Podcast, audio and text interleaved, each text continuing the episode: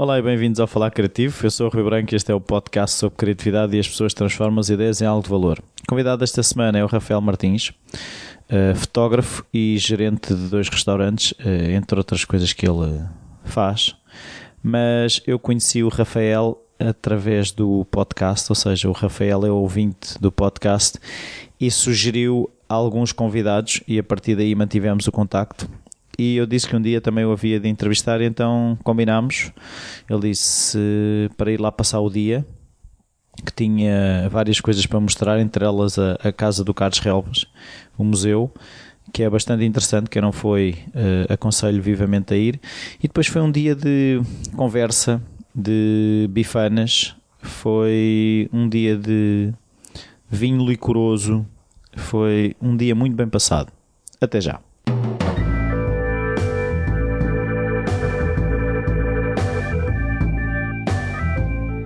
Olá, Rafael. Olá. E então, uh, uh, podes não bater na mesa, se faz favor. Olha, já estamos a começar mal. Muito obrigado pelo dia até aqui, que eu depois vou explicar melhor às pessoas que no post que vou escrever. Não tens nada que agradecer, o prazer foi todo meu. E a primeira pergunta que eu faço a toda a gente é se a criatividade estava presente na tua infância de alguma forma, se havia artistas na família, hábitos culturais, um familiar em genhocas, por aí? Ora bem, uh, se eu bem me lembro, uh, julgo que não. Eu julgo que não. Pelo menos que eu tivesse conhecimento na altura. Já mais tarde a minha avó já me disse que meu pai tocou guitarra e uh, que gostava de cantar fado e tal, mas provavelmente isso terá perdido, terá-se perdido. Mas tu, lá está, não foi uma coisa que tu tivesses contacto? Não, não, não. não. Se bem que, agora vistas bem as coisas, eu tenho imensos registros fotográficos do tempo em que era criança. Nós vivemos na Alemanha até aos meus 8 anos de idade e o meu pai registava muita coisa em fotografia, na altura em slide 35mm. E esse terá sido porventura o meu primeiro contacto com a fotografia, não tanto enquanto arte criativa, mas enquanto registro. Então, e quando te perguntavam, ó oh, Rafael, o que é que queres ser quando fores grande? Já tinhas uma noção do que é que querias ser? Eu achava que ia ser arquiteto para aí, uma coisa do género. Eu gostava muito de brincar com legos e de construir coisas com madeira, etc. Sempre tive uma certa inclinação, digamos assim, para as construções. Até depois na escola, quando chegaste ao nono ano, que é o primeiro momento em que tens que escolher, o que é que tu escolheste? Eu, para além disso, ainda antes, uh, comecei a ter algum contacto com as, com as artes na Alemanha, na escola, com a pintura e o desenho e a música. E essas, essas artes, por assim dizer, andaram sempre de mão dada. Até, até hoje, não é? Eu tenho uma certa necessidade de, de, de fazer confluir as várias artes. Uh, agora, esqueci-me da pergunta. Se quando tiveste que fazer uma escolha de uma área de prosseguir ah, os estudos, okay. o que é que tu escolheste? Eu, na altura, por outras questões que não têm nada a ver com isto, escolhi a matemática aplicada. Que tem tudo a ver. tem tudo a ver. Mas uh, sempre com a ideia da arquitetura. Na altura, a matemática foi uma área em que eu por intermédio de, um, de uma pessoa de família, um, por intermédio de um primo, eu aprendi a gostar da matemática e tirei boas notas em matemática e achei que o melhor era seguir a área das matemáticas porque na minha casa ninguém era apologista de, de seguir, de que eu seguisse áreas muito, áreas artísticas, áreas, enfim, com um futuro muito incerto, digamos assim.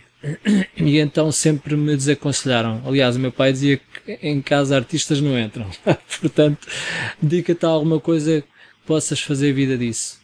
Uh, e, e, aí, eh, portanto, a partir daí pensei que talvez o melhor fosse dedicar-me a uma área com a qual eu tivesse alguma facilidade e que pudesse dar-me algum futuro, digamos assim, financeiro. E ingressei uh, na matemática na Universidade. E o objetivo era o quê? Dar aulas? Eu na altura não sei, o objetivo era acabar a universidade na altura. Só que a arte é uma coisa que é um, é um vício e quando é uma coisa de nascença, como eu acredito que terá sido o meu caso, nunca mais te vai largar durante, durante toda a tua vida. E depois, durante ainda a universidade, tive contacto com várias, com várias artes, nomeadamente a fotografia, lá está, tirei um curso de fotografia, etc. E nunca mais consegui terminar o curso de matemática aplicada. De maneira que a partir do segundo ano uh, comecei a trabalhar como assistente fotógrafo dediquei-me a outras artes, à pintura, etc. E, e a matemática ficou esquecida. Uh, e hoje uso a matemática em muita coisa, é claro, que eu tenho o, o bichinho também dos negócios, mas nunca pensei em seguir a matemática e nem faço ideia se tirasse o curso de matemática, que é que se tivesse que ligar a atividade, a minha atividade profissional à matemática, como é que iria fazê-lo? Não faço a mínima ideia. Então, assim, então para o teu pai, que profissão é que tu tinhas quando acabaste o curso? Era assistente de fotógrafo, ias fazendo umas coisas, mas afinal, o que é que tu andavas a fazer da vida, não é? O meu pai achou que eu ia ser um. Não faço ideia, isso talvez terás que perguntar a ele, mas ele talvez pensasse que eu ia ser um indivíduo qualquer notável numa área qualquer científica das matemáticas, não faço ideia. Minha mãe queria que eu fosse dentista, que achava que eu tinha jeito com as mãos e tal, e então lá idealizou, epá, o ideal, já que tens tanto jeito e tal, é medicina dentária, pronto. E vais-te safar porque eles ganham imenso dinheiro. É, mas pronto, nem uma coisa nem outra. Então começaste por ser assistente fotógrafo e continuaste a ser assistente fotógrafo durante muito tempo? Até mais ou menos até 2001, Uh, depois, na altura, uh, os tempos começaram a mudar, surgiu o digital, houve uma série de complicações associadas. O negócio da fotografia, digamos assim, ou seja, a fotografia enquanto negócio mudou radicalmente. Uh, eu deixei de ser fotógrafo, assistente de fotógrafo, e isso coincidiu também com uma altura em que o meu pai começou a pensar em, em reformar-se e fez-me um ultimato: olha, vocês, eu tenho uma irmã, vocês vejam lá o que é que querem fazer da vossa vida, porque eu vou reformar-me e vou vender ou alugar um negócio. Portanto, nessa altura comecei a fazer contas à vida. A fotografia era uma atividade muito precária, pelo menos enquanto assistente na altura e mesmo enquanto fotógrafo. Foi sempre uma área difícil. E eu tive que tomar uma decisão e tomei a decisão que era para mim mais prática na altura, uma vez que a gastronomia é uma coisa que me corre no sangue, digamos assim, e optei por me dedicar ao negócio de família, à restauração, garantindo assim, digamos assim, de alguma forma a questão financeira. Então e o que é que tu fazias? Nessa altura, nessa altura dediquei-me a fazer bifanas, não é?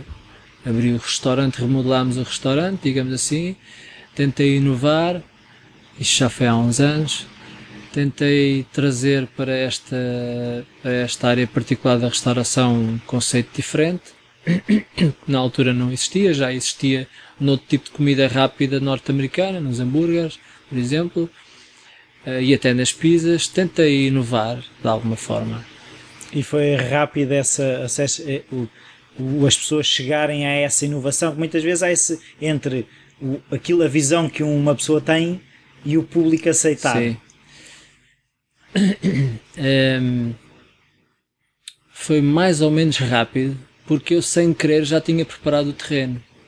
Uh, porque eu desde miúdo, eh, muito habituado a este tipo de comida, eu sou uma pessoa insatisfeita por natureza. Comecei a achar que, que havia ali um percurso, uma coisa que podia ser explorada de outra forma. Comecei a achar que as bifanas simples já não eram suficientes e então comecei a introduzir algumas coisas a pouco e pouco alguns tipos de queijo, presunto, etc. Estamos a falar há 30 e tal anos atrás. Uh, e lembro-me perfeitamente do meu pai ralhar comigo: sai daqui, vai com isso para longe, porque senão os clientes começam a pedir essas coisas com queijo e tal. Eu não quero estar com esse trabalho e não sei o quê. E eu, pouco e pouco, comecei a introduzir, digamos assim, variedades diferentes. E a aceitação começou a ser logo muita, porque era um produto diferente, não, não havia tanta oferta como há hoje a nível de comida rápida e esta casa também sempre foi conhecida uh, e a coisa naturalmente foi-se implementando. E depois quando nós abrimos já com as obras, eu tive uma coisa que chegou a meu favor. que foi o, o facto de aproveitar o horário extenso que nós temos de 24 horas. Eu trabalhava sexta e sábado toda a noite.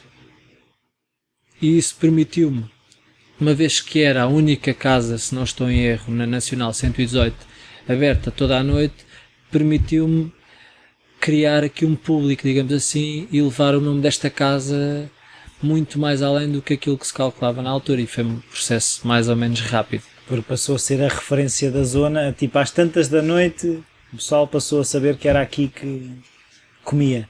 Então e tu não tiveste receio nessa altura de ficar escravo disso? Porque se há esse bicho que tu dizes, artístico, criativo, tipo, é pá, eu de repente vou ficar escravo das bifanas, por muito criativas que possam ser as bifanas? Ainda hoje tenho esse medo, não é?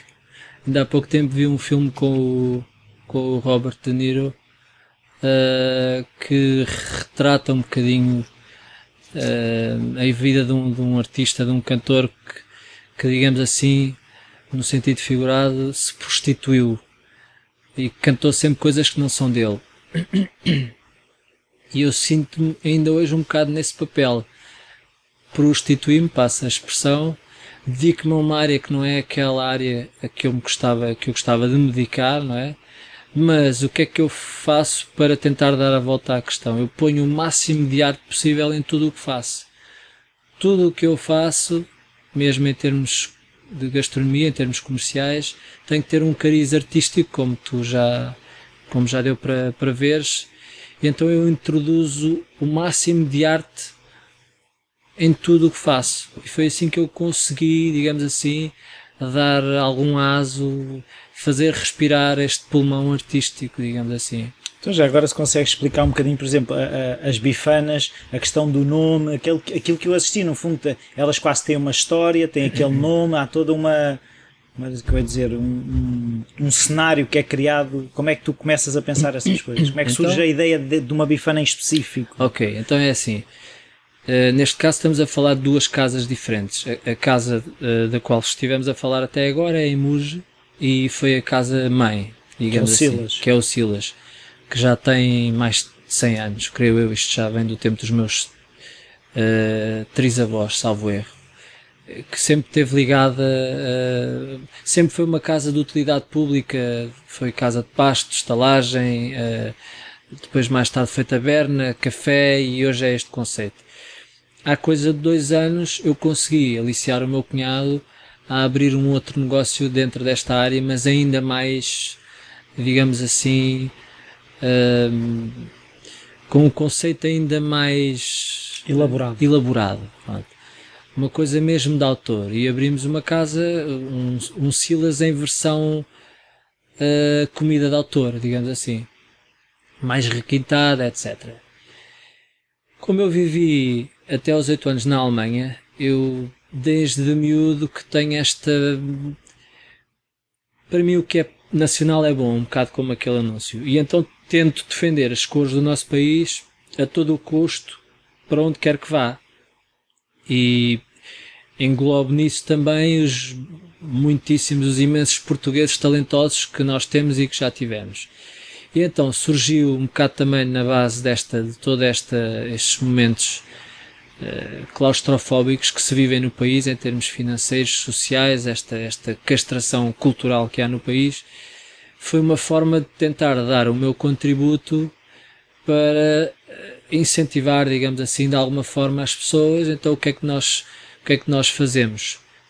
Pegamos num nome de um português ou de uma portuguesa que foi relevante para nós e, e para a sociedade portuguesa em, em geral e tentamos homenageá-lo através de uma bifana damos o, o nome dessa personagem à bifana e depois vamos tentar elaborar uma bifana que de alguma forma tenha a ver com essa pessoa.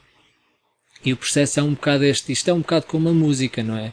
Às vezes nem se não é linear, não é? Às vezes surge a música primeiro e depois a letra, outras vezes o inverso, há, há alturas em que surge tudo ao mesmo tempo, portanto isto não é assim uma, uma regra, uma, uma receita. Sim, mas como é que tu, por exemplo, é assim, imagina que começaste pelo nome, Imagina, Sim. há uma que é o Camões. Tipo, o Camões eu associo, ou seja, que alimentos ou que como ingredientes é que eu associo ao Camões? Como é que tu fazes isso? Vou-te dar um exemplo, porque é, já que estamos no Ribatejo, vou-te dar um exemplo específico. Vamos falar, por exemplo, aqui há, há uns meses convidaram para fazer um, um, um show cooking em Santarém na Feira da Gastronomia. E aquilo foi uma coisa em cima da hora, um bocado à, à portuguesa. Olha, isto é para ontem. Tens que te ver lá se estás interessado, tens de despachar porque é já não sei quando. E nós não gostamos de recusar desafios, eu disse logo que sim, mas entretanto comecei a pensar, mas eu vou para a gastronomia, não vou levar uma bifana com o nome de um português só, eu vou levar uma bifana com o nome de um ribatejano. Então o que é que eu pensei? Na altura não me aventurei a levar uma homenagem ao Carlos Relvas, porque o peso da responsabilidade é muito. Ainda hoje não, não existe essa bifana. Vai existir e vai ser uma coisa interessante. Mas ainda não existe, é o peso da responsabilidade. Mas lembrei-me do Martins Correia. O mestre Martins Correia, um, um extraordinário escultor, pintor da Gulgã. Gulgã é uma terra ribatejana, quer dizer, uma coisa que está mesmo na, na, tem, tem tudo, que representa tudo o que representa o Ribatejo. E essa bifana, por exemplo, da bifana constavam enchidos do talho do tio António, que é um talho ali da zona. Uh, outros ingredientes têm a ver também com, com o ribatejo, com a caça, por exemplo, os ovos de codorniz, que também levava. E o pão era em formato de pampilho. Pampilho, o famoso cajado do campino para te dar um exemplo e funciona assim. É claro que depois isto tem que ser provado e as coisas têm que fazer sentido. A bifana tem que ser saborosa. Caso contrário, não, não, não faz sentido, não é? Isto não, isto não é só um exercício artístico de um louco qualquer. As coisas têm que fazer sentido. E testas muito, ou seja, se tu antes de pôres uma bifana à venda, pões pessoas a provar ou prova uma ou duas e pões à venda e depois logo se vê? isso funciona um bocado por instinto, ao contrário daquilo que eu sei que se deve fazer. Uh, os grandes chefes de cozinha, o Ferran Adrià, testava as coisas imenso, por exemplo. Eu não faço isso, talvez porque o risco não seja tão elevado também. Isto não é cozinha molecular. Eu provo uma coisa e confio um bocado no meu gosto. Eventualmente dou a provar a mais um ou outro colega e já está. E isso também porque muitas das bifanas uh, estão na carta um mês, por exemplo. Nós temos a bifana do mês, que é uma figura. Perdão, é uma bifana que nós criamos e vai estar ali mais ou menos um mês e pronto. Desaparece. E desaparece depois. Ou pode ficar na equipa principal? Pode ficar, lá está, não há regras, como em tudo. Uh, nesta, na, nas áreas mais criativas não há assim uma regra. O interessante é o resultado é que tem que ser positivo. E já aconteceu, por exemplo, já fizemos uma, a Vila Morena que tu provaste ficou na carta. Uh, por exemplo, a Duarte Pacheco Pereira vai ficar na carta.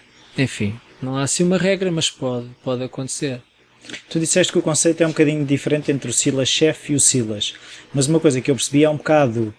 Uh, há em comum quase a reinvenção do conceito da bifana nos dois sítios e até nos espaços.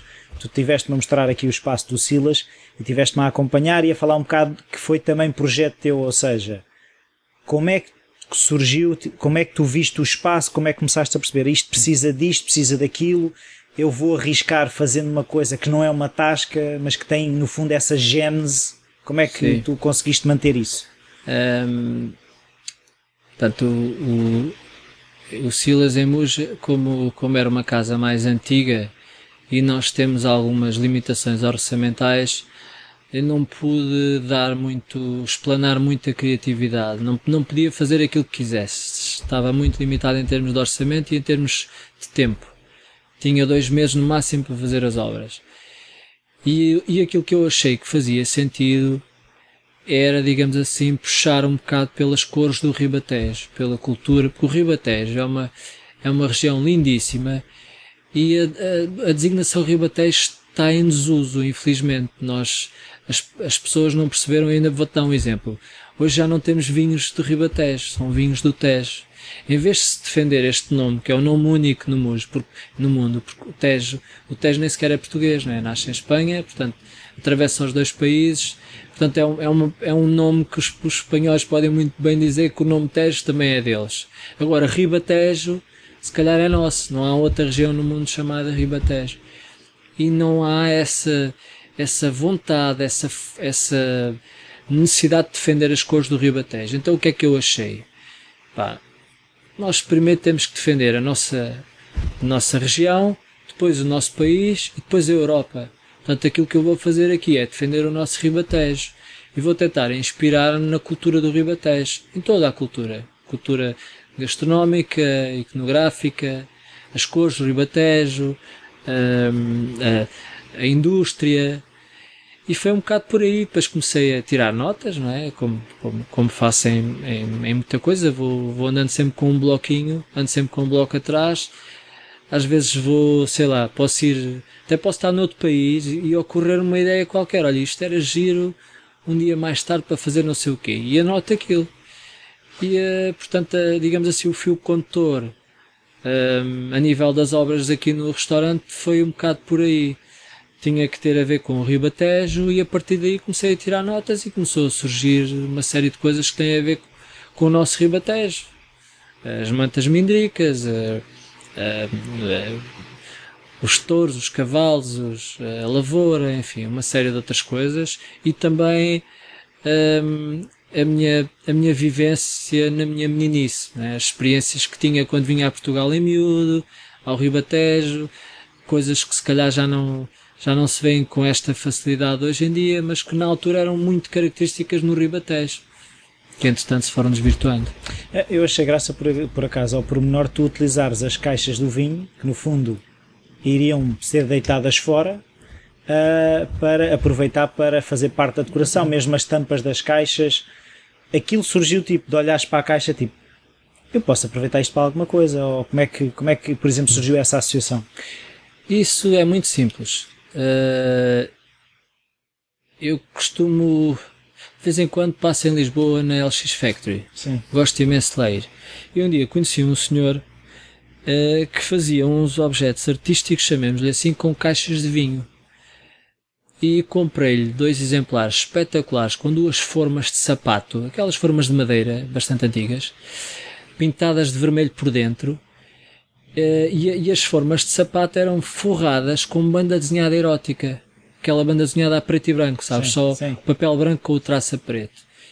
E depois aquilo foi envernizado e o homem vendeu-me os dois pares que tinha. Eu achei aquilo delicioso meti conversa com ele, como faço sempre quando vejo assim um artista com um trabalho interessante. O homem adorava fotografia. Quando percebeu que eu era fotógrafo, insistiu que levasse o número de contacto dele. Olha, eu vou fazer uma coisa especificamente para si. O que é que o homem me fez? Pegou numa ânfora daquelas ânforas romanas que por, por graça também tem a ver com musgo. Nós tivemos aqui romanos durante muitos anos e temos alguns registros desse tempo, nomeadamente algumas, algumas ânforas justamente que fazem lembrar essa tal dita ânfora. A caixa é pintada de preto, a ânfora de barro, portanto a parte de cima da ânfora é envernizada e no centro a aparecer por trás uma fotografia erótica dos anos 60, preto e branco. Uma coisa deliciosa. E surgiu naturalmente. Agora, quando pensei em fazer obras, eu tinha que colocar alguma coisa na parede e o que é que eu pensei? Espera, vou pegar naquela ideia das caixas e vou desconstruir algumas coisas que tenham a ver ou com o Ribatejo ou com a minha infância. E foi assim que surgiram as várias caixas que tu vês pelo restaurante.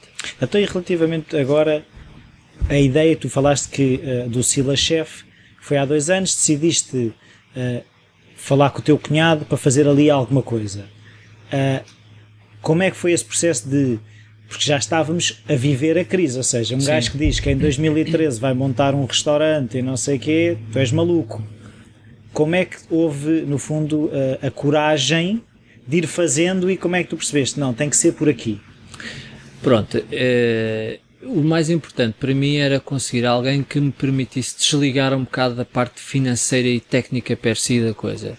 E o meu cunhado é sem dúvida essa pessoa é, tem, um, tem formação superior e, e, é um indivíduo que gosta, é um barra em termos de números. E eu precisava de alguém que me desse essa componente. Uh, e o facto de, das pessoas acharem que eu sou louco já não é uma novidade. Isso, é, eu estou habituado a conviver com isso desde miúdo. Acreditei que o, que o projeto tinha pernas para andar e confiei também um bocado nas minhas valências, porque sou eu, como sou eu que faço tudo, desde a reparação das máquinas, transformação das máquinas, a arquitetura, desenho, eu intervenho em todo o processo desde o início até ao fim. Pensei que podia poupar muito dinheiro aí. Uh, e depois também já existia o espaço, não é? Achei que conseguia e sabes que às vezes o mais importante é darmos aquele salto para a frente, aquele, aquele salto Saltar primeiro e pensar depois. É, chuta a bola para a frente e a seguir corre. Foi um bocado aquilo que eu fiz. Claro que houve aqui uma, uma grande dose de insanidade. Eu tive quase que enganar o meu cunhado, tive que lhe. Isto é um bocado a Jodorowsky, não é? Isto tive que, tive que pintar a coisa o mais dourado possível. Tive que lhe dizer, Francisco, isto é o futuro dos teus filhos, não sei o que, este projeto vai ter um sucesso incrível. Enfim, tive que. Mas eu próprio acredito, acredito nisto, não é? Eu acreditava naquilo e acreditava que, que ia dar certo. Mas depois tinha que vender esta ideia, tinha que o convencer. Porque isso era o mais difícil. Porque convencendo o meu cunhado, mais tarde ou mais cedo, a coisa em termos financeiros, nós conseguiríamos. Um, teríamos capacidade para isso. É claro que também ajuda ao facto de eu, de eu ter conseguido, há uns anos atrás, uh, ter visto um PME Invest aprovado. Eu ainda não sabia bem para o que é que era, mas candidatei-me e consegui aprovar aquilo. E, e então, uh, a coisa tínhamos aquele dinheiro já preparado para um dia um investimento e resultou mais ou menos tudo num timing correto. É claro que gastámos o dobro do dinheiro do que estava previsto, não é? Mas isso, bem-vindo a Portugal. É e, e, e, não houve momentos de, epá, se calhar espalhei-me ao comprido, antes daquilo abrir? Houve até depois de abrir, confesso. Primeiro, os primeiros dois meses foram angustiantes. Eu já não conseguia olhar para, cá, para a cara de nenhum familiar. A minha mãe dizia-me que eu tinha. Agora é que tu acabaste de dar a machadada final nesta família. Tu vais levar esta família. Acabaste de levar a família à falência. Enfim, não, nunca te vou perdoar. Coisas desse género.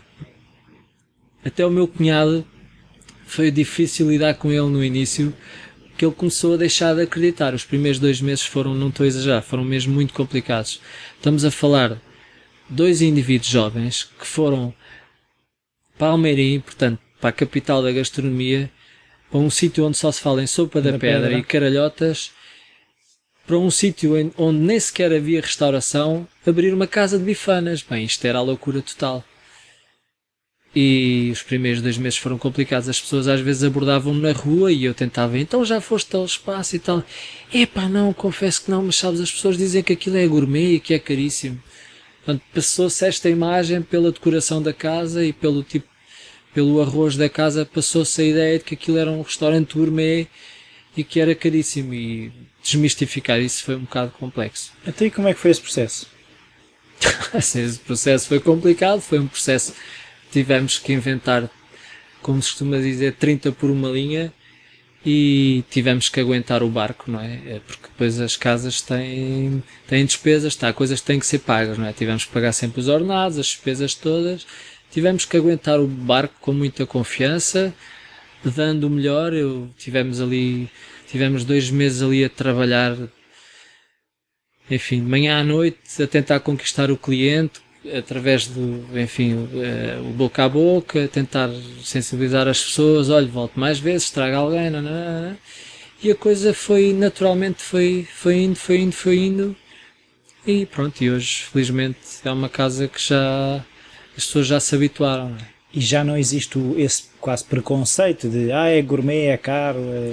Não, isso já não existe, porque hoje as pessoas sabem que o nosso core business são bifanas, não é? O nosso o objeto principal do negócio são as bifanas e, portanto, as pessoas, qualquer pessoa, embora nem toda a gente se sinta bem lá dentro, isso também foi propositado, aquela casa anteriormente era muito mal frequentada e nós tínhamos esse, esse receio, tivemos que arranjar estratégias a nível da decoração e da arquitetura uh, para fazer face a isso, mas qualquer pessoa tem 3 euros no bolso para comer uma bifana, portanto, por isso o gourmet deixa de, de existir.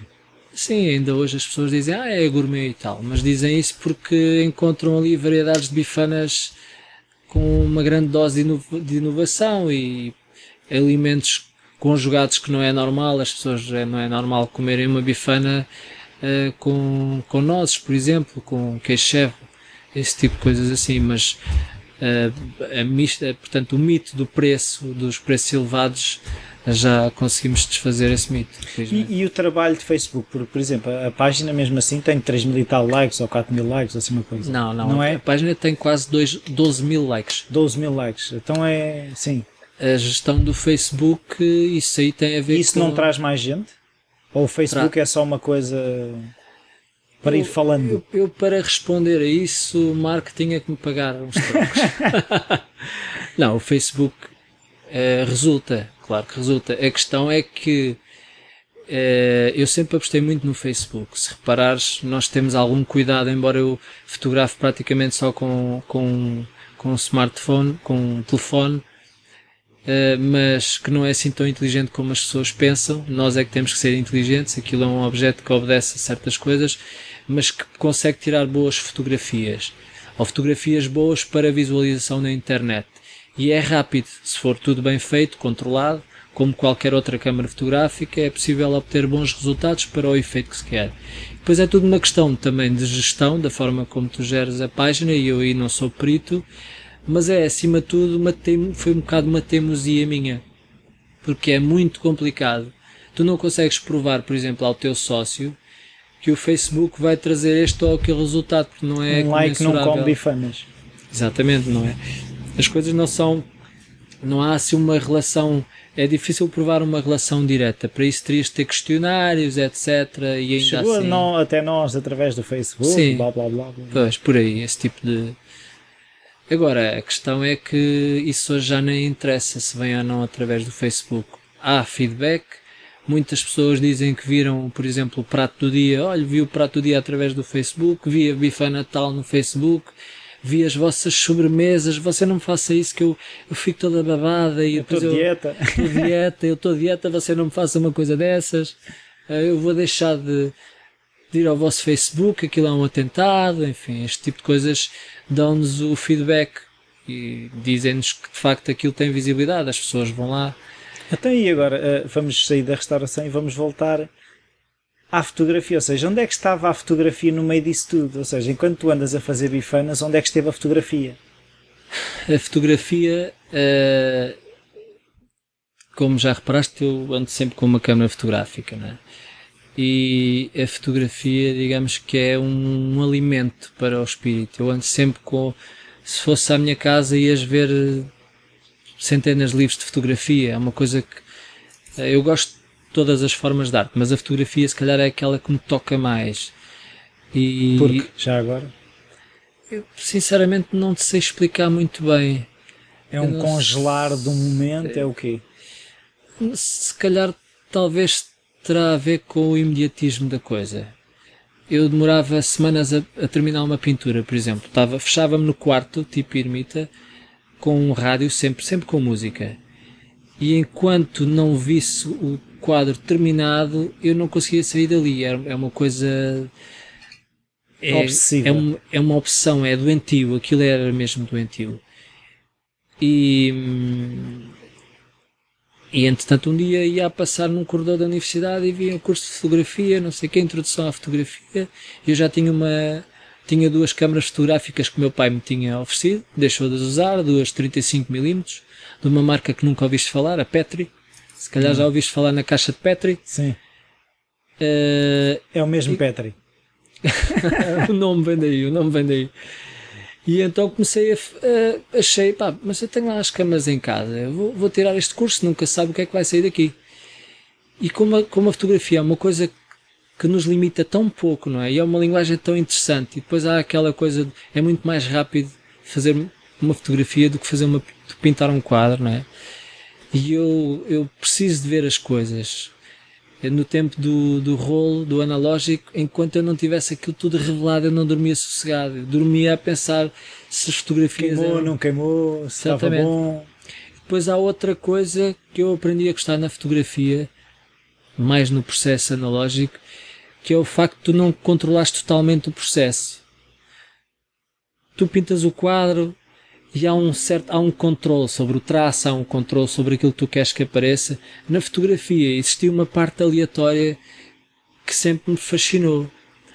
E depois eu exponenciava isso porque fazia experiências, punha uh, quando eram câmaras automáticas eu enganava as, as câmaras, punha fitas adesivas nos, nos, nos, uh, nos fotómetros, etc. Enganava aquilo tudo e depois tinha que ir para o laboratório compensar porque queria um tom mais assim, mais assado filtros, inventava filtros com, com celofanes e com redes de inox e não sei o que, inventava 30 por uma linha. E essa, essa componente uh, mais artística e mais plástica trouxe-me um bocado uh, próximo da, da dava-me algumas sensações que a pintura me dá também, mas tudo muito mais rápido. Pronto, e depois o resto veio naturalmente. Uh, depois um, comecei a trabalhar com uma pessoa na área da publicidade, numa agência de publicidade. Comecei a ter necessidade de me de, de aprimorar o processo técnico, tive que comprar câmaras melhores e melhores e pronto, depois veio por aí, por acréscimo. Então e tiveste muito tempo, quer dizer, até começar a haver dinheiro, que, ou seja, alguma vez a fotografia te fez pensar em largar os restaurantes? Uh, eu já trabalhei exclusivamente da fotografia, sim. Mas depois, por questões familiares, por questões de saúde do meu pai, eu na altura vivia em Évora, não é? vivia, vivia longe daqui e eu tinha que vir constantemente para casa por causa dos problemas de saúde do meu pai e achei que o melhor era regressar a casa durante uns tempos, fazer ali um período sabático e deixar a minha casa de Évora e vir para aqui e por conseguinte depois uma vez aqui eu não consigo afastar-me, tenho que andar sempre a tentar melhorar, a tentar uh, fazer qualquer coisa de novo. E larguei a fotografia, digamos assim, em full time.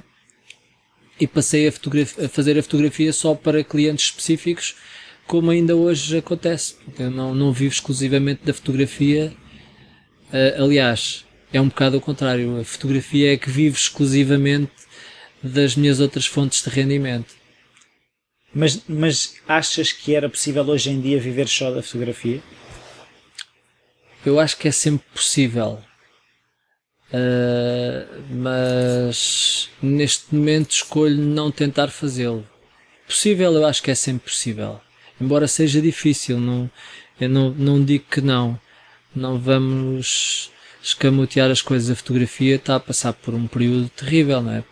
Toda a gente julga que sabe fotografar, não é? Está aqui este cromo ao lado com o telefone, olha, está a fotografar, não é? Já se acha fotógrafo. Os designers das agências de publicidade, os que não acham que são fotógrafos, acham os patrões deles. Epá, tira lá aí umas fotografias que isso para o que é, chega. Depois metes no, no Photoshop e retocas e fica bom. O cliente também não tem o grau de exigência e não, não sabe não o suficiente. Pagar. Às vezes não quer pagar e não sabe o suficiente para perceber que aquilo não é um bom trabalho, não é um trabalho de um profissional.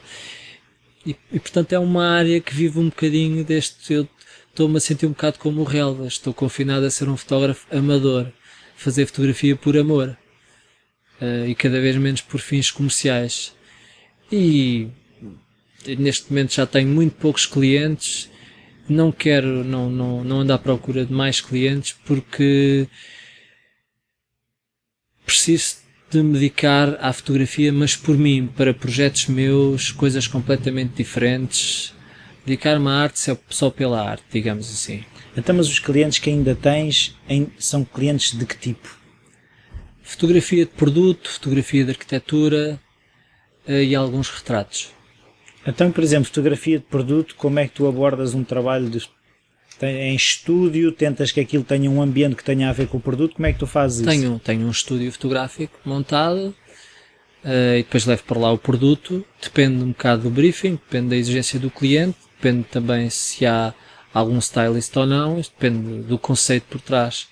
Mas basicamente a fotografia do produto, como próprio, o próprio termo indica, é uma fotografia de um objeto ou de um produto em si, pode ser de um, de um prato, pode ser de uma garrafa, pode ser de, um, de uma roupa, enfim.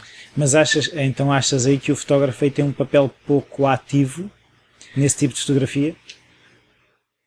É, é assim, se, se, a, se a coisa for normalmente é o é a pessoa que tem o papel menos interventivo, digamos assim. É um executante, é isso? É um executante, sim. E não pode. Se tiveres um diretor criativo, é ele que vai dar o ok ou não. Tu tens que respeitar muito o briefing. A coisa tem que ser. Porque ali a ideia não surge, normalmente não surge do fotógrafo. A ideia e as grandes ideias surgem de uma equipa. E há uma, há um, há um, há um fio condutor, há um, há um conceito por trás que é, que é de facto o mais interessante. É o conceito. E o fotógrafo vai dar corpo a esse conceito. Normalmente vimos grandes fotografias, por exemplo. Há grandes fotografias de campanhas publicitárias que nós olhamos para aquilo e é uma fotografia extraordinária. Às vezes não é uma fotografia, são 10 fotografias, são 15 fotografias. E o que mais extraordinário está ali é de facto aquela ideia, o tipo que se lembrou de Fotografar colocar, assim, assado. nem é de fotografar, que se lembrou que ficava interessante ter um elefante com uma bailarina e não sei o que mais. O conceito, portanto, é o mais interessante. É quase o argumentista. É, exatamente. O fotógrafo é um bocado como o fotógrafo nos filmes, não é? Uh, tem que ser um bom fotógrafo, tem que fazer jus. a- Tecnicamente, saber o que é que está a fazer. Sim, exatamente. É uma questão mais técnica do que outra coisa. Mas no retrato já não é bem assim. No retrato já há mais, como é que eu dizer, um papel mais ativo, já há quase um olhar específico ou não. Depende do retrato, lá está. Se for um retrato encomendado, se alguém tem encomendar um retrato de um, de um, de um, de um empresário qualquer XPTO, aí tens que, tens que te limitar um bocado. Tem que ser um retrato que coloca a pessoa de acordo com a posição que ela tem, não é? Eh, mas depois há outro tipo de retrato.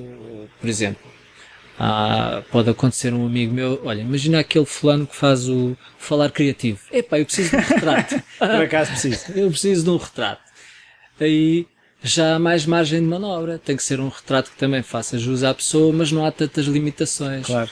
A pessoa não tem que aparecer em frente a uma fábrica, não tem que aparecer no escritório, não De tem gravata. que aparecer gravata, exatamente. Agora, mesmo no retrato, eu acho que é importantíssimo o conceito. É o que vai ditar. E quando esse conceito não existe, tu tentas de alguma forma estruturar aquilo, pensar, chegares sim. tu com o conceito. Sim, exato. Sim, isso é importantíssimo. É-te mais fácil, é isso do que chegar ali eh, na base do improviso. Não há receitas, meu caro. não há receitas. Não há assim uma, uma regra. Não há uma regra. Há coisas que, por exemplo, há trabalhos que me dão sem mais nada. Olha, preciso de um trabalho de não sei do quê. E eu nessa noite vou dormir e de manhã acordo com uma ideia qualquer mirabolante. Epá, aquilo ficava espetacular assim, assado e assado. E pronto, e vamos, executamos aquilo, nunca fica igual àquilo que eu tinha em mente, normalmente fica melhor. Uh, porque enquanto não ficar pelo menos tão bom como eu tinha em mente, não- o trabalho não cessa. E normalmente fica melhor porque ficam, são resultados, fotografia tem esta componente de inesperado, não é? Tu pensas e idealizas que a coisa vai ficar assim, mas depois na prática nunca fica bem assim. E geralmente até, felizmente, fica melhor, fica mais interessante. Agora falaste aí na questão das ideias e eu estava a pensar que é assim, tu por exemplo, quando tens uma ideia, matas muitas ou tens uma ideia e pensas como é que eu vou fazer isto possível, em vez de começar a dizer, é pá, não, esta era gira, mas não e tal. Como é que tu funcionas? És mais go for it? Depende. Tu estás a entrevistar-me como se fosse tipo à espera de uma resposta de um robô. Olha, isto é assim, 2 mais 2 são 4. Mas isso também depende. Se eu te mostrar um, um dos tais blocos de notas, eu sou fã de blocos de notas. Devo ter alguns 100. Eu adoro aqueles blocos de notas. E aqueles então tipo passaporte, então é fantástico. Aquilo é, pode ser mesmo um passaporte. Há alguns que tu abres e tens 5 páginas com ideias. A maior parte daquelas ideias eu não consigo pô-las, ainda não consegui pô-las em prática. O que acontece é que eu tenho ideias, vou escrevendo. Só que um dia às vezes acontece, olha, Aquela agora. e tal, já sei como é que. exatamente. Mas Ou- tu voltas aos cadernos frequentemente? Às vezes volto. Mas com, com o meu ritmo de vida não tenho muito tempo para isso. Vou anotando, vou. É, é tipo como se fosse um plano de reforma, estás a perceber? Uma poupança. Um dia, quando tiver não sei que idade, vou fazer aquilo e assado. Depois, às vezes, é por. É por. hum, obs- obsessão. Vou, tenho uma ideia qualquer, epá, precisa mesmo fazer isto. Por exemplo, a, a situação da fotografia em homenagem ao Relvas foi uma coisa de obsessão. Eu entrei na casa Estúdio Relvas a primeira vez, fiquei sidrado com aquilo, fiquei completamente. Não, não te consigo explicar, arrepiou-se-me o corpo. Uh, eu. Foi como se tivesse transcendido o tempo e o espaço. Fiquei ali horas em transe, a pensar: este homem era genial, mas como é que este homem construiu uma coisa deste? Aqui no meio, de, que ninguém conhece, a maior parte das pessoas nunca ouviram falar daquilo. Pá, isto é espetacular. E depois fui ver o trabalho, fui pesquisar o trabalho dele, estudar a obra, não sei o quê. Pá, e vi aquele retrato que achei aquilo altamente alucinante. Pá, aquele homem, naquela altura, fazer um autorretrato daqueles tinha que ser um tipo uh, especial, digamos assim. Um bocado louco e, e ao mesmo vanguardista tempo. Vanguardista. Vanguardista e aquele tipo de pessoas que não se importa. Portanto, é-me igual, eu vou fazer isto, isto a mim faz Ele acreditava sentido. naquilo, não é? E surgiu essa, digamos assim, quase que opção. E nessa altura eu faço as coisas um bocado quase com um certo espírito de missão. Enquanto aquilo não terminar. É um bocado como na pintura enquanto não terminasse um quadro, não ficava descansado, não conseguia dormir, não conseguia comer, não, um bocado como aquele poema de amor, não é? Eu Sim. não consigo comer, não consigo, só penso em ti. É a mesma coisa. Uh, e, mas isso é, isso é, é extraordinário quando acontece. Não acontece muitas vezes, infelizmente. Agora, o que mais acontece, de facto, é ter imensos projetos e concretizar meia dúzia deles. Infelizmente é o que acontece. E não há quase aquela. Ei, pá, agora apostei neste, mas se calhar se eu tivesse apostado no outro. Eh, ou tu, eu estou neste, estou neste, se der para fazer o outro eu depois vou lá pegar. Ou... Sim, é um bocado assim, é. Não há propriamente o arrependimento. Não, arrependimento não. Enquanto for vivo, enquanto tiver saúde. Tens tempo a ir fazer. Sim, mais tarde ou mais cedo, se for uma coisa que vale a mesma pena. Uh às vezes, o tempo, o tempo é o meu maior problema, confesso. Gerir o tempo é uma coisa que eu nunca soube fazer muito bem e ainda hoje tenho uma certa dificuldade. Por isso é que eu, para as coisas resultarem, eu tenho que me agarrar a uma coisa e tenho que levar aquilo até ao fim, porque se eu começo a fazer intervalos, os interregnos mesmo pequenos dão cabo da coisa. Eu depois tenho imensa dificuldade porque são muitas solicitações, já deu para perceberes um bocado como é que é a minha vida, se for preciso ligam-me três vezes por dia a de Muros da Almeida, não sei o quê, porque avariou uma máquina, porque não sei o quê. Depois não, não, é difícil às vezes arranjar as pessoas logo na hora e pessoas em quem possas confiar e eu vou parar tudo o que estou a fazer e vou fazer aquilo. Um, e às vezes torna-se um bocado difícil de gerir essa questão do tempo e daí também eu não conseguir, infelizmente, pôr mais, mais projetos em marcha pela limitação da falta de tempo. Então como é que tu tentas de alguma forma organizar o tempo. Tu levantas cedo, levantas tarde, por exemplo, quando tu planeias a semana, como é que tu fazes essa gestão do teu dia e das tuas semanas? Gerindo os dois restaurantes, no fundo, Sim. juntamente com outras coisas que vão surgindo. É? Eu tenho, tenho os tais auxiliares de memória que eu já te falei, ando sempre com os bloquinhos. Uh, faço um, um, um croquis, digamos assim, uma lista das tarefas que tenho semanais, semanais para fazer e depois vou intercalando a coisa. Por exemplo, se tiver um projeto fotográfico ou um trabalho para um cliente ou uma coisa assim, uh, até às X de horas vou tentar dedicar aos restaurantes e depois vou dedicar-me à, à, fotografia. E às vezes tenho que interromper uma coisa e outras vezes tenho que interromper outra. É muito raro interromper a, a, portanto, a, o trabalho ligado à restauração. O mais frequente é interromper o trabalho ligado à fotografia, como não é o ganha-pão, é, é um bocado como na política, não é? é uma questão de gerir as prioridades. E então o mais importante sempre é a restauração. A não ser que seja um trabalho para um cliente pago e com prazos muito apertados. Aí não há hipótese. Aí venha quem vier. Primeiro está o cliente, o meu cliente da fotografia, uma vez que eu dei a minha palavra, e depois uh, os restaurantes. Mas, por exemplo, tu levantas-te cedo, és pessoa para, por exemplo, a que horas é que costumas chegar aos restaurantes? Não há regras também. Eu vou-te explicar. Enquanto andámos a fazer aqui as obras, às 7 da manhã, impertrivelmente, levantava-me todos os dias. a hora de deitar nunca era certa, às vezes às duas, outras vezes às três, dependia.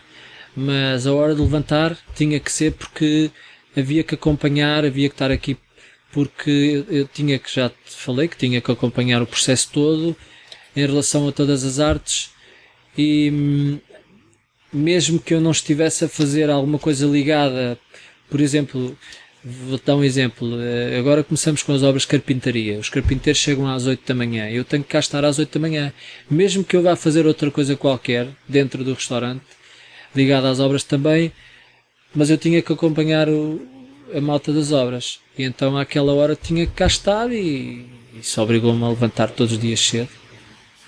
Mas normalmente, por exemplo, o teu dia, tu chega a um ponto em que desligas, olha, vou fazer desporto, vou ao cinema, tentas de alguma forma ter um horário ou não tentas sequer? Não tenho, eu não tenho esse, não consigo ter esse, é muito raro. Houve uma altura em que podia jogar futebol duas vezes por semana. Já tinha terminado, pronto, às sete da tarde vou jogar futebol e, e, a partir daí não me chatei mais. Mas normalmente isso não acontece. O desporto, eu sou viciado em desporto, mas o desporto é uma coisa que eu tenho essa necessidade até para um controle mental, para andar mais estável e para tenho essa necessidade de fazer o desporto, mas depois não encontro muitas vezes o tempo. E como não, não tenho um horário fixo neste momento para fazer desporto, vou guardando para amanhã. Então não faz? amanhã, então às vezes passam semanas e não faço. Outras vezes faço ginásio, outras vezes vou correr, outras vezes faço BTT, ou vou, ou vou andar de bicicleta na estrada, mas não há assim uma coisa, um horário específico neste momento. São, são fases da vida. E não sentes que seria melhor para ti ter essa regularidade, essa estabilidade? Eu acho que sim, mas sabes Uh, eu agora deixei de jogar futebol. Tinha essa regularidade com o futebol. Mas já tenho 42 anos e hoje em dia continuo a jogar futebol como se tivesse 18. Corro, corro tanto como correm os miúdos de 18 anos, só que o corpo já não recupera da mesma forma. Então cada vez que me lesiono são meses de recuperação. E então desisti, vou, vou abandonar agora o futebol, pelo menos durante uns tempos e ainda não arranjei um desporto alternativo. Uh, vou ter que trabalhar isso ou com ginásio ou voltar às artes marciais, não sei muito bem, porque tens razão, isso faz-me, eu noto que me faz falta. Eu durmo melhor, por exemplo, quando pratico desporto com regularidade. Uh, uh, provavelmente até me sinto com mais criatividade, com mais energia, enfim. Mas não há assim uma regra, sabes? Eu posso andar um mês sem fazer desporto e ter 30 mil ideias. Sim. Não há assim Mas, por exemplo, és um gajo que se estressa com o que vai acontecendo ou és um gajo que tem essa capacidade de. Agora, o exemplo que eu às vezes dou é: há pessoal que quando cai o copo de leite no chão e se parte, começa a reclamar que o copo está partido, aí é desgraça, e aqueles que vão pegar na esfregona. Tu és dos que pega na esfregona para limpar ou ficas a chorar no copo? Eu pego na esfregona para limpar, mas pelo meio vão cadadas e vão. É assim, vai tudo à frente. Eu limpo, mas vai tudo à frente queixo muito. Se falares com, assim, com amigos mais, mais diretos, epá, aquele tipo é um queixoso, a vida é para ele. Tô, é, não sei, estou sempre a queixar-me. Não é sempre, mas queixo muito porque também a vida dá mais para que eu me queixo muito também. Embora isso tenha a ver um bocado comigo, mas se calhar eu noutro país qualquer não me queixava tanto.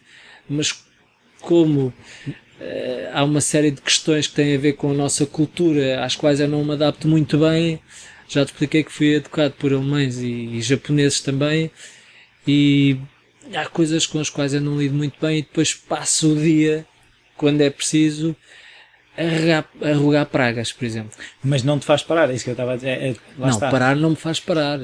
Faz-me é fazer as coisas com raiva e com uma certa agressividade. Faz-me ralhar, faz-me. Mas isso talvez será uma forma de descarregar o stress, digo eu que é muito raro bater nas pessoas. então agora eh, estamos quase a terminar, queria fazer uh, algumas perguntas mais rápidas, supostamente. Quando tu pensas numa pessoa de sucesso, quem é que é a primeira pessoa que te vem à cabeça? Uma pessoa de sucesso?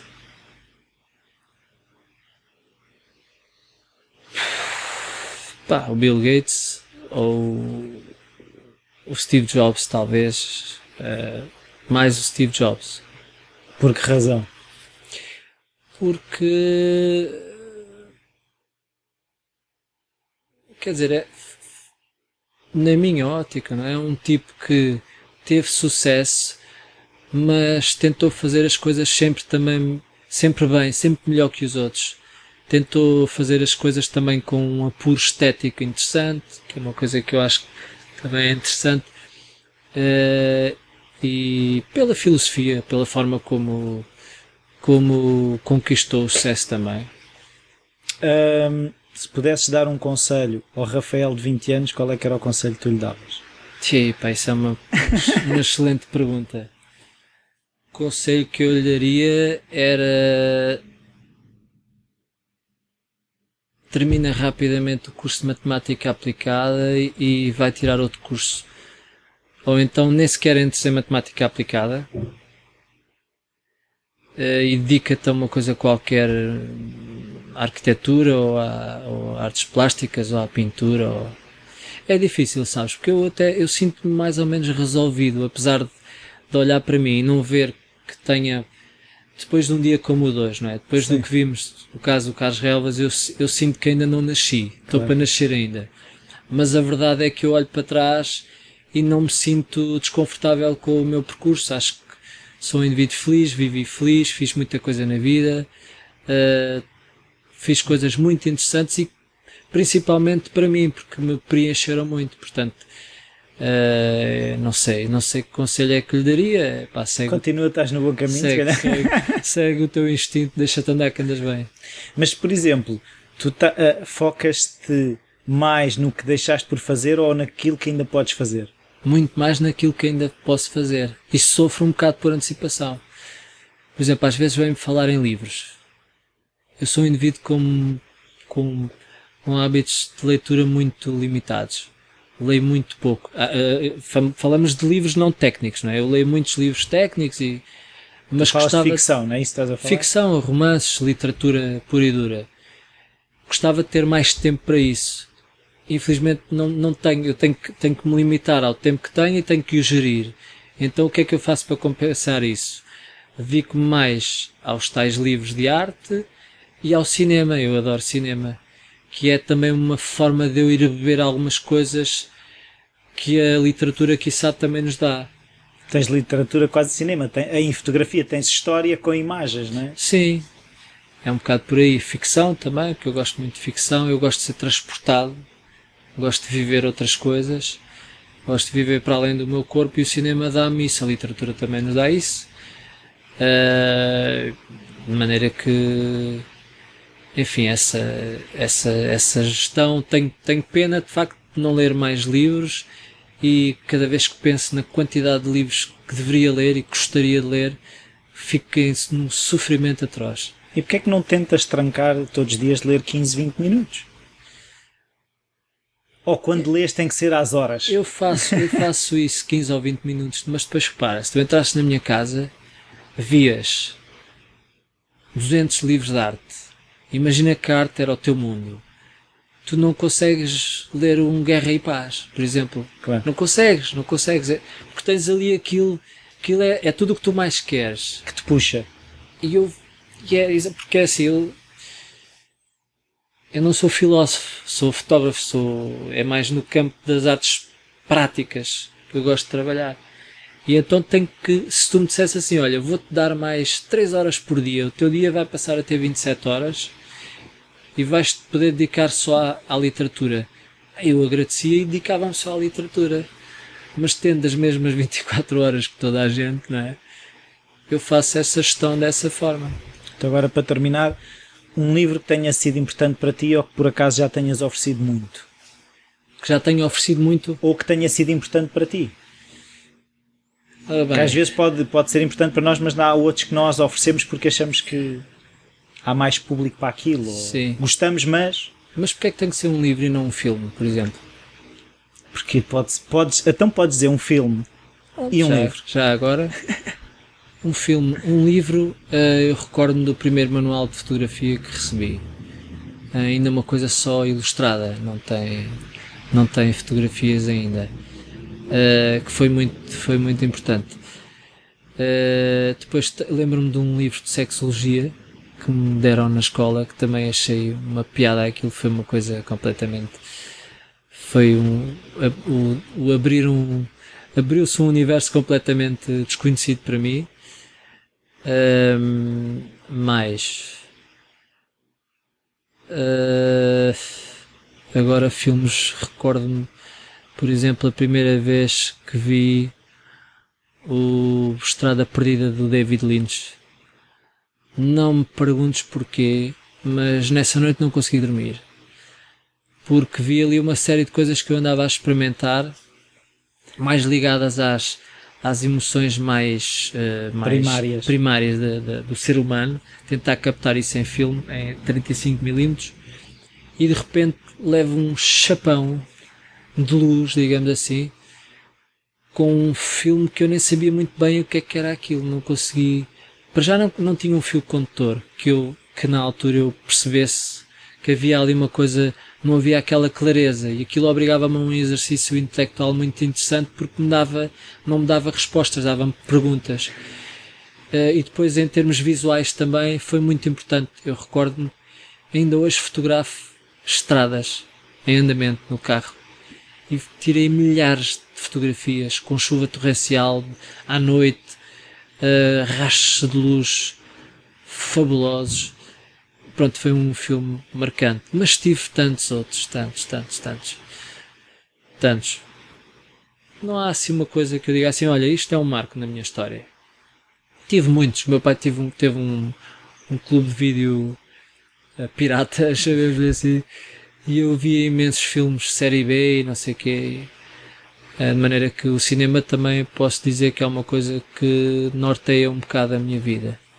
Muito obrigado, Rafael, por este dia e por esta conversa. Eu é que agradeço. Adeus. Até à tchau, próxima. Tchau.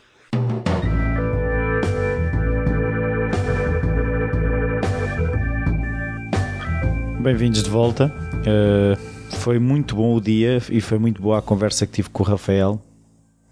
Uh, se calhar tinha sido uh, mais interessante ter gravado o dia todo, mas isso era muito complicado e se calhar havia certas coisas que também não podiam passar aqui no, no Falar Criativo. Uh, mas pronto, eu mais uma vez quero deixar aqui um agradecimento ao, ao Rafael pelo dia espetacular e pela disponibilidade para tudo isto. Relativamente aqui ao podcast, confirma-se, eu vou voltar a ter um horário de expediente, vou passar a ter um horário de trabalho normal. E, mas quero manter o podcast, vou, vou organizar-me de forma a que dê. Quero garantir que a periodicidade se mantém. Do, no fundo, eu faço três podcasts: faço o Falar Criativo, faço o Falar Mais Criativo e faço o Ousar Ser com a Rossana Apoloni. E o Falar Mais Criativo faço com a Anita Silva. Vou ter que andar a gerir as agendas delas as minhas e as dos convidados para conseguir encaixar tudo. Mas hum, há uma frase que está batida, mas que cada vez mais percebo que é verdade. Eh, if there's a will, there's a way. Se há uma vontade, há uma maneira. E pode não ser sempre perfeito, mas hum, é o melhor que conseguir. E o objetivo é continuar com, com os três podcasts e pronto. Um, se derem as avaliações e as críticas no iTunes, eu irei chegar a mais gente, uh, o que é bom para mim e bom para as pessoas que ouvem. Uh, o bom para mim é relativo, não é? é o, o conseguir uh, ter pessoas a ouvir aquele trabalho que vou fazendo, o esforço que vou fazendo. também dúvidas ou sugestões, o e-mail rui.falacreativo.com está sempre disponível. Se quiserem, subscrevam a newsletter no, no site, podem fazê-lo. É uma newsletter onde eu partilho todas as semanas alguma reflexão sobre o que foi a semana ou sobre coisas que me vão acontecendo. E, e estão todos os, os podcasts organizadinhos, é só clicar nos links. Também vou partilhando alguns podcasts que eu vou ouvindo para me manter também up to date. Qualquer coisa já sabem, seja através do Facebook ou através do e-mail, entrem em contato comigo e esta semana é tudo. Até para a semana.